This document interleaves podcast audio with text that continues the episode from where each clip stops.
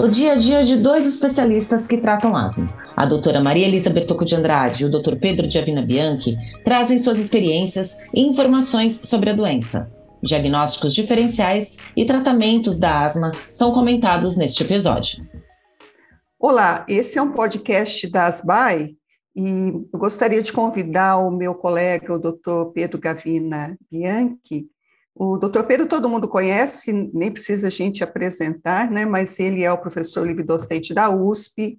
O professor Pedro faz parte também da, da ASBAI, ele é o editor da revista da ASBAI, uma revista que agora está com bastante destaque, já em três línguas. E também o doutor Pedro faz parte do departamento de asma, e é muito bom a gente ter o doutor Pedro aqui nesse podcast, porque a gente vai conversar um pouquinho sobre os nossos pacientes com asma.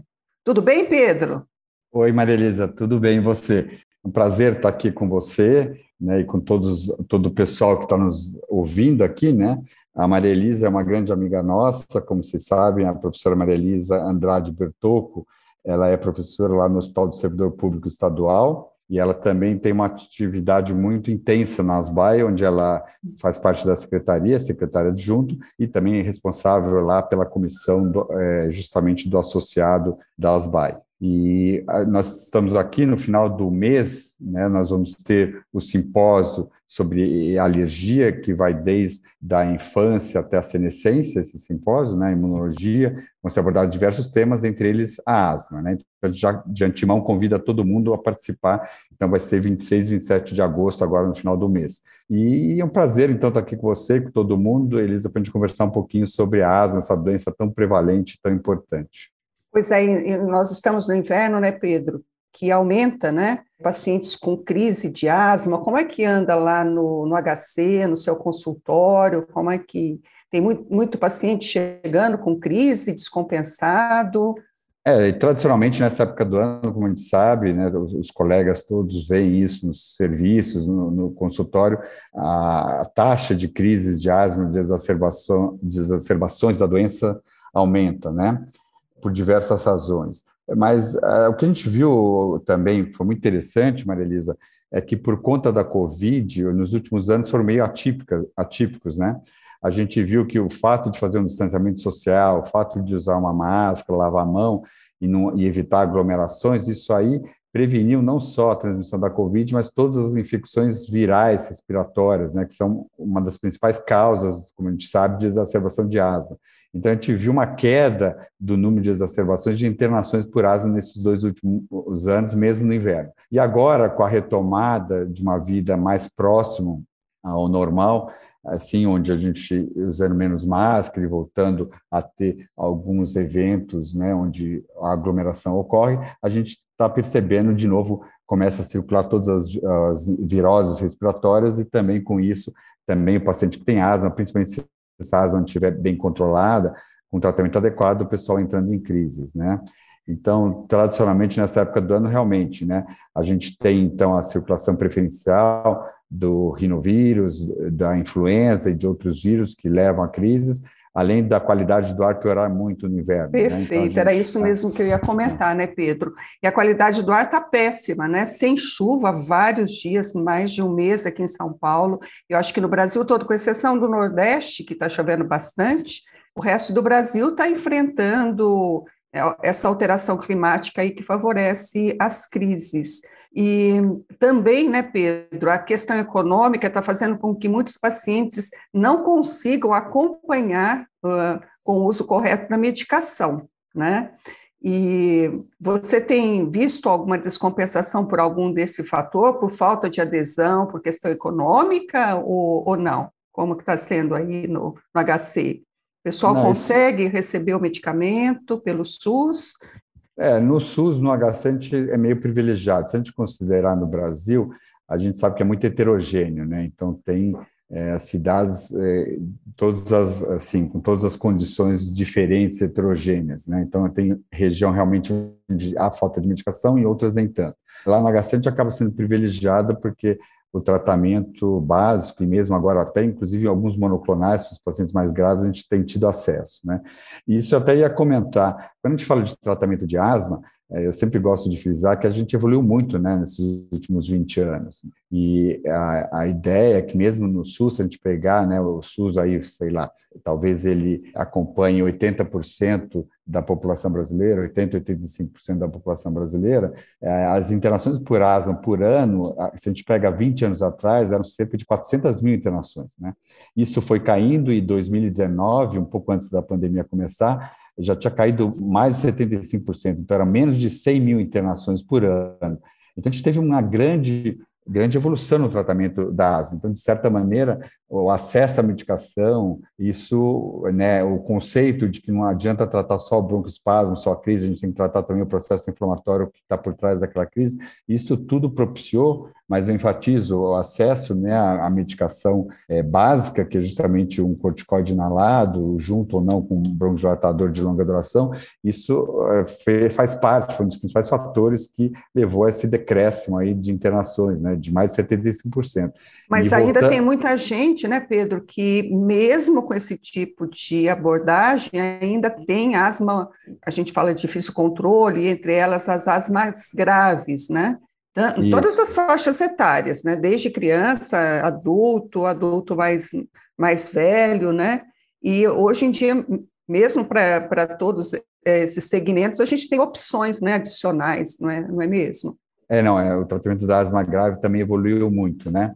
É, agora, antes de falar um pouquinho do, do, dessas novas formas terapêuticas da asma grave, é, você tocou muito bem no assunto, que quando a gente pega um paciente com asma, quando a gente falou teve esse grande decréscimo, eu só ia complementar que nos dois últimos anos, justamente por esse motivo que a gente comentou de, de, de ter menos infecções respiratórias, dos 100 mil internações por ano, passaram para 50 mil, tanto em 2020 como 2021.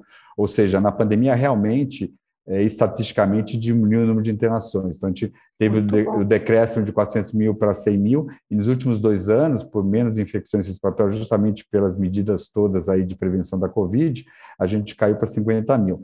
E agora, falando dos mais graves, eu não sei o que vocês observam aí no, no Hospital do Servidor Público Estadual, no, no, seus, uhum. no seu consultório, né? mas a, realmente a, a principal causa que leva o paciente a ter um quadro mais grave, não controlado, é realmente a falta de técnica e, além disso, também a adesão ao tratamento, né? Como que você tem visto isso? Você acha que isso é. melhorou?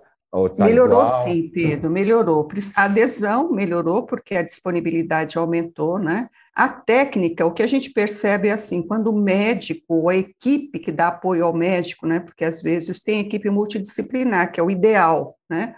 Enfermeira, ou alguém que dê um apoio, ajuda o paciente, treina o paciente a usar os dispositivos, obviamente, a técnica melhora. Mas no dia a dia nem sempre isso acontece, né? A gente sabe que nem sempre o médico ou a equipe tem a paciência de ensinar, de checar a técnica ou o tempo necessário para que isso aconteça. Eu acho que a questão da técnica é algo ainda que tem que ser trabalhado, né? Tem que ser trabalhado não só a nível do consultório do alergista, é, mas também do clínico, do pediatra, do pneumo e até, eu acho que em emergência, né?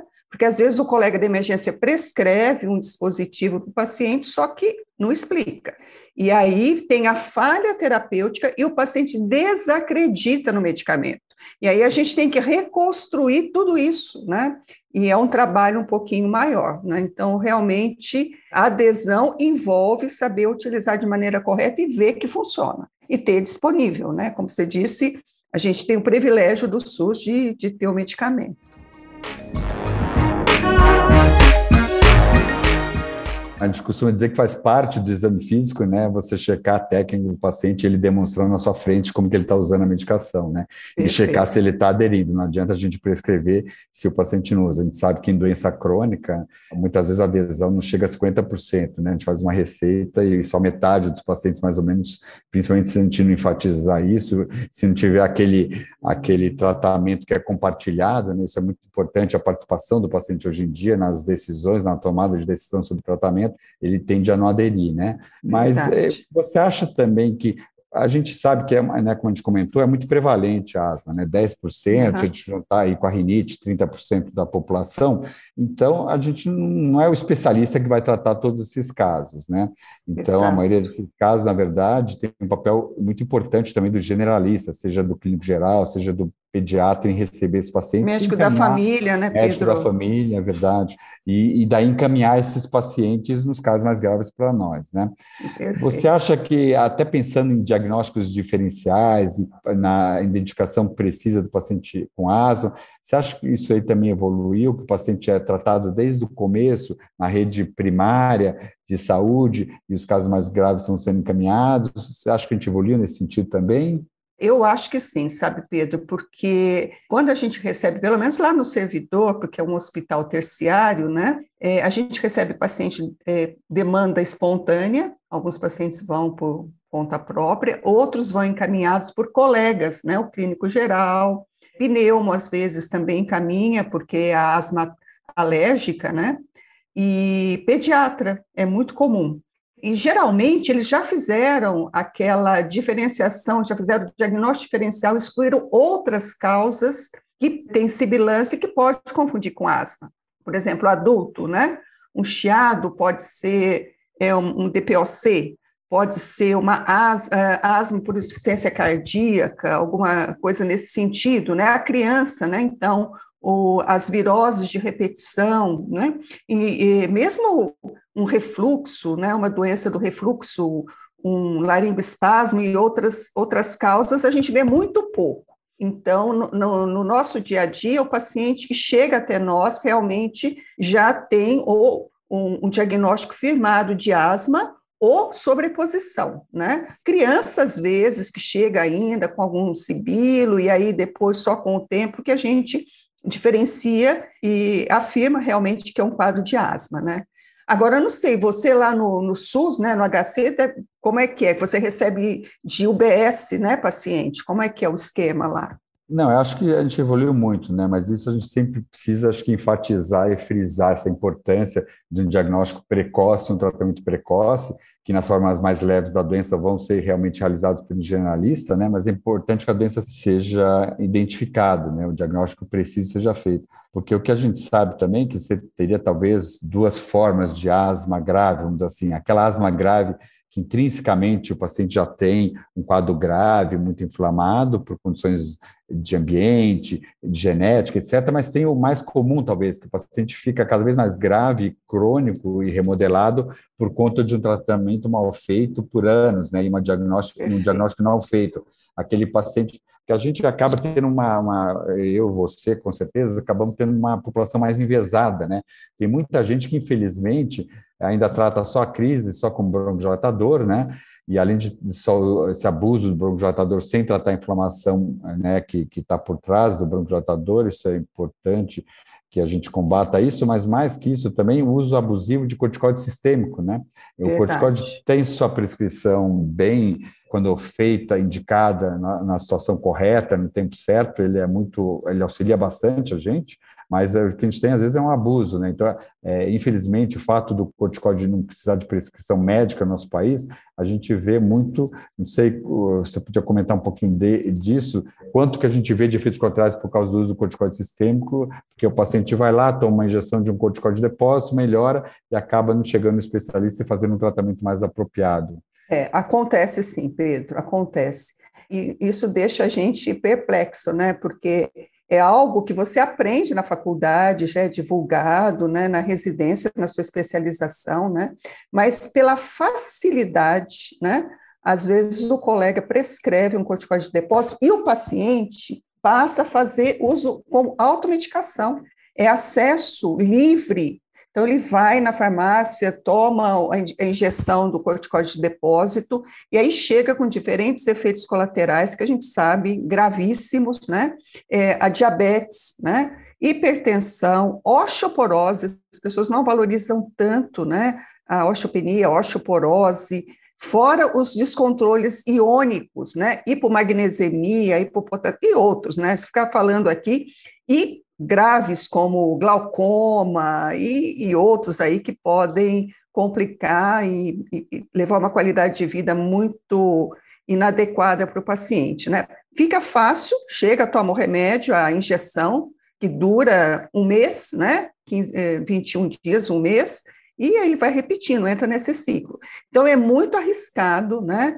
A gente manter né, é, é, é, essa cultura né, do corticóide de depósito. Né? Eu acho que a gente precisa fazer uma, uma frente para divulgar mais para os colegas que atendem em emergência né, a, gravidade de indicar um corticóide de depósito, não é, porque não é só naquele momento. O paciente ele vai é, depois continuar usando. Né?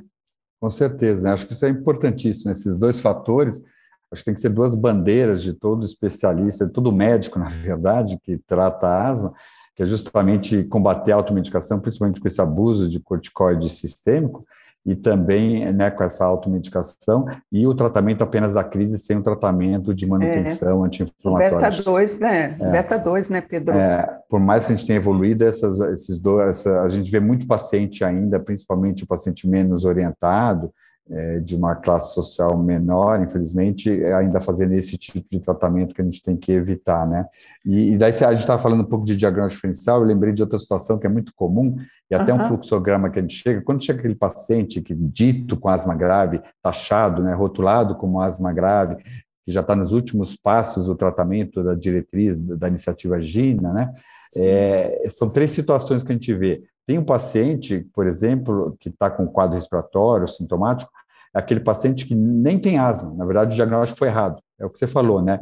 Tem uma, uma ICC, né? tem uma DPLC pura, ou então tem um segundo grupo de pacientes, esse até tem asma, mas o, também o, a, o sintoma respiratório não é pela asma.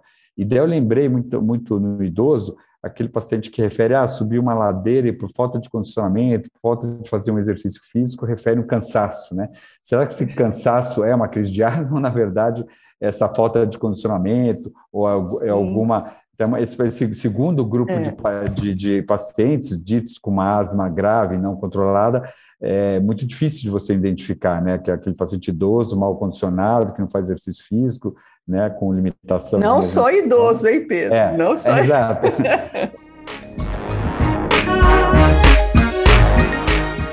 acho que é muito importante a gente, né, a gente está passando umas, acredito ter algumas mensagens que, né, muitos dos nossos colegas sabem disso, mas é sempre importante a gente frisar. O terceiro grupo é justamente aquele que tem asma e realmente daí a doença é por asma, né? Daí esse paciente a gente chama que o paciente tem uma asma difícil. Uma vez que ele tem uma asma difícil, então ele não é aquele que nem tem asma, que o diagnóstico é errado, não é aquele que tem asma que o, o, sintoma é por outra razão, é aquele paciente que tem asma e o sintoma realmente é por uma asma que não está controlada. E daí a gente chama esse paciente de uma asma difícil, e o primeiro fator que a gente vai ver é justamente o que você já frisou muito bem, que é se o paciente tem a técnica correta e se tem adesão. Uma vez, que, uma vez que ele tenha isso bem feito, faz a técnica, ele usa a medicação que a gente prescreve, uma vez que também todas essas comorbidades que a gente, a gente comentou, o refluxo, a rinite, foram compensadas e ele continua é, com a asma descompensada, daí sim a gente chamar ele de asma grave. E daí a gente vai ter que lançar a mão de outros tratamentos para esse paciente aí. Como que vocês têm abordado esse paciente com asma grave aí no servidor? Então, no é, depois que você excluiu né, os fatores de exacerbação da asma, como você bem frisou, né, obesidade, até, viu, Pedro, muito comum, é, também junto com a, com a obesidade, vem a apneia obstrutiva do sono, sabe? Que é um distribuidor de doenças, não só piora a asma, mas também piora a hipertensão e tudo mais. Então, a, a, o refluxo também, né? O obeso também tem refluxo, então é o pacote.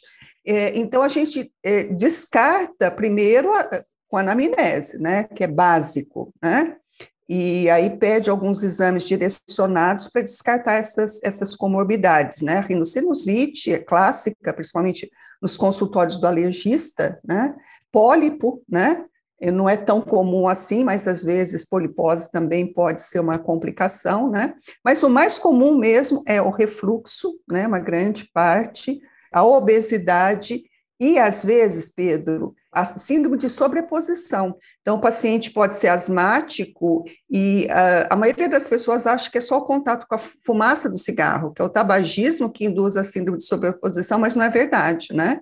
Pode ser um fumante passivo, né? Pode ser um ex-fumante, pode ter contato com diferentes formas de agressão, a poluição, como você citou, né, um deles, biomassa e outros tipos de, de biomassa, que vão levar a um padrão de sobreposição que tem um padrão eosinofílico e neutrofílico associado. A gente excluindo isso, Pedro, fica aquela asma pura, que aí é muito complexo até pelo menos há pouco tempo, era muito complexo a abordagem, né? Tinha que usar corticoide de altas doses, com todos os efeitos colaterais que a gente sabe. É verdade. Então é mais ou menos e, isso. E você tocou num ponto muito importante né, que a gente considera hoje em dia. Só enfatizando o tabagismo, a gente também tem que combater né, todos os malefícios que ele, que ele traz. Inclusive, agora tem outros associados que nós estamos ainda aprendendo, que é, são os famosos cigarros eletrônicos, mas isso é. seria um tema para outro podcast, né? Mas voltando à asma em si, que é tão heterogênea, hoje em dia a gente realmente não fala mais de uma única doença, né? Seria uma síndrome ou uma doença com diversos fenótipos. Então é importantíssimo, justamente nesse paciente mais grave, mas não só no mais grave, mas principalmente quando a pessoa está mais grave, que a gente vai escolher alguma forma de tratamento, a gente conhecer o fenótipo dos pacientes, né? Então, a asma é muito heterogênea. Como que seriam esses fenótipos? Não quer falar um pouquinho sobre isso? Então, esse negócio de fenótipo, o pessoal acha, ah, isso é tudo imunologia, fisiopatologia, mas não é, né? Isso é prática, né? Na nossa vida, no nosso, é corriqueiro e vai ajudar a gente no tratamento. Então, a, aquela asma que começou na infância e depois evoluiu na idade adulta, e tem aquele padrão atópico, teste cutâneo, IgE específica sérica positiva, IgE aumentada, padrão alérgico. Lá no fundo, quem que está presente? IgE né, e as citocinas L4 e L3. Então, isso ajuda a gente né, a diferenciar daquele padrão eosinofílico, que nem sempre tem os testes cutâneos positivos, né? Raramente tem, e já direciona né, para um paciente que pode aparecer com uma asma um pouco mais tardia, né? E também o tipo de abordagem pode ser um pouco diferente, porque ele necessita mais de corticoide. E aí pode ter mais efeitos colaterais e ser necessário a utilização de outros tipos, outro tipo de abordagem que hoje a gente tem. E o padrão neutrofílico, que é muito mais difícil de tratamento, né? Que hoje em dia a gente ainda não tem muito recurso, é, às vezes se usa macrolídeo né, na tentativa de, de ajudar esse paciente, mas que pode ser que daqui a algum tempo surja alguma coisa em termos de imunobiológico. E Pedro, você conhece muito imuno, imunobiológico, conta aí para gente como é que é essa abordagem de acordo com o fenótipo, como é que você está fazendo? É, então, nós, na verdade, estamos vivenciando um grande avanço, mais um grande avanço no tratamento da asma. O primeiro foi justamente com a introdução do corticoide inalado, que mudou mortalidade, inclusive, de asma, e agora, para aquele paciente mais grave, que a gente já descartou todas essas causas que a gente comentou, tentou é, compensar todas as comorbidades, tem realmente aquele paciente mais grave, onde o corticoide inalado, associado ao, bronquidilatador de longa duração e outros medicamentos, como os antileucotrienos, não é suficiente para compensar, para eh, controlar esse paciente, né? E mais uma vez a gente continua fenotipando esse paciente.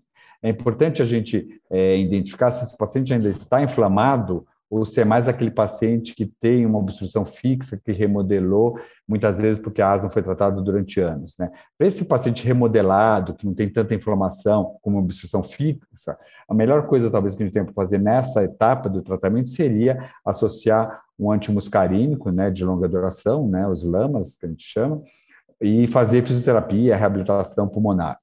Agora, já a grande parte dos pacientes que chegam a esse quadro grave, onde o corticóide não está sendo suficiente para desinflamar esse paciente, e que ele tem ainda uma inflamação, seja porque você faz um hemograma e ele tem uma eosinofilia importante, a gente, infelizmente, ainda não tem acesso ao feno, né, ao óxido nítrico exalado, mas seria Verdade. outra medida de inflamação.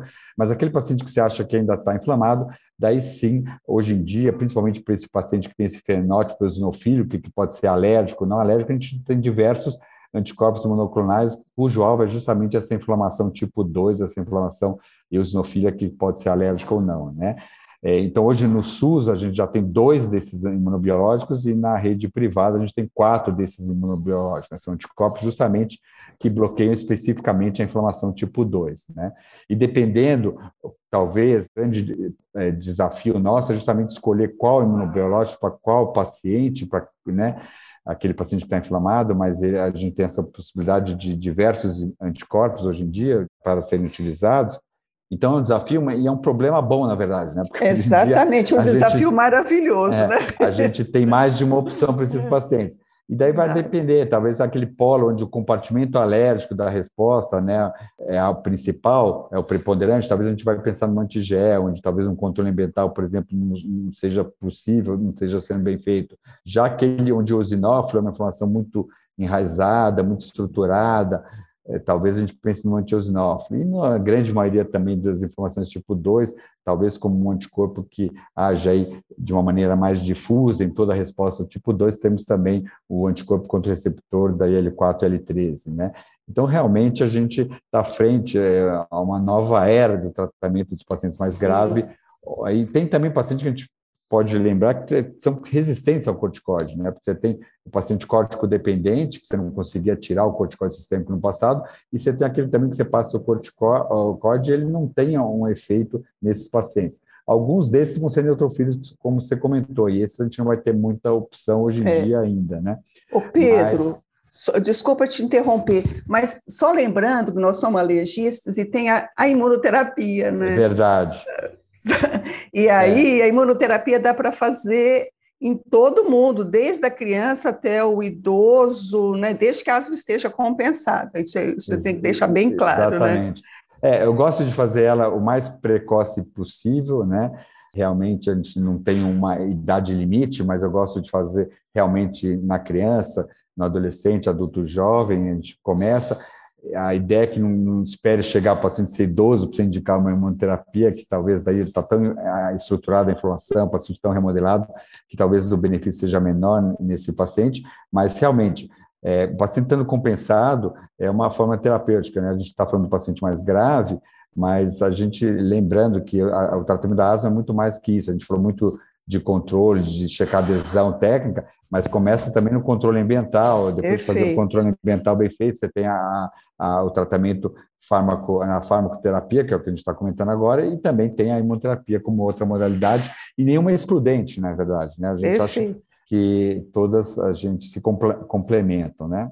Perfeito, Mas muito Pedro. bom. Acho que foi um prazer estar aqui falando com você. A gente concorda em tudo, né? A gente concorda em tudo, não tem só paz. Eu acho, né, acho que a ideia era justamente passar algumas mensagens, né, a gente enfatizar alguns pontos importantíssimos do paciente com asma, é, mas acho que realmente a gente só evoluiu no tratamento da asma e, e, além de ter evoluído, a gente tem muito mais opções hoje em dia. Então, o paciente tá, é, foi muito beneficiado com tudo isso. Né? Então, mas foi um prazer, Maria Elisa. Acho Nossa. que você podia aproveitar e também é, convidar o pessoal mais uma vez para o simpósio nosso que vai pois ter agora é, no final Pedro. do mês. Exatamente, esse simpósio de alergia e imunologia da infância à senescência. Então, vai pegar todas as faixas etárias, e é muito importante porque o alergista tem essa particularidade, né? Ele atende famílias, desde criança, os pais, os avós, e todo mundo vai no consultório do alergista, a gente tem que conhecer e saber lidar com todos. E, Pedro, a gente esqueceu de falar quando vai ser, parece que, é, não sei se a gente falou, mas só lembrando, dia 26 e 27 agora de agosto, gente. E as inscrições parece que até dia 19, então ainda dá tempo. Não percam, porque vai ter muita gente legal conversando lá sobre alergia e tenho certeza que vai acrescentar e ajudar muita gente, não só médico, mas paciente principalmente, né? E não é só de asma que vai, vai ser falado lá, né? Mas é. vários temas vão ser abordados. É. De alergia e imunologia como um todo, com Isso. certeza. Então a gente espera o pessoal todo lá no, no simpósio. É isso mesmo, como a doutora Maria Elisa comentou imunodeficiências, vacinas, alergia alimentar, alergia a medicamento, entre outros assuntos estão na grade de programação do Simpósio de Alergia e Imunologia da Infância à Senescência, que acontece no Hotel Miliar Paulista, em São Paulo, nos dias 26 e 27 de agosto. Ou seja, A data está pertinho, o evento está pertinho de acontecer. E se você ainda não se inscreveu, corre no site do evento, porque as inscrições terminam no dia 19 de agosto. O endereço do site está na descrição deste episódio. Te encontro no simpósio. Até lá!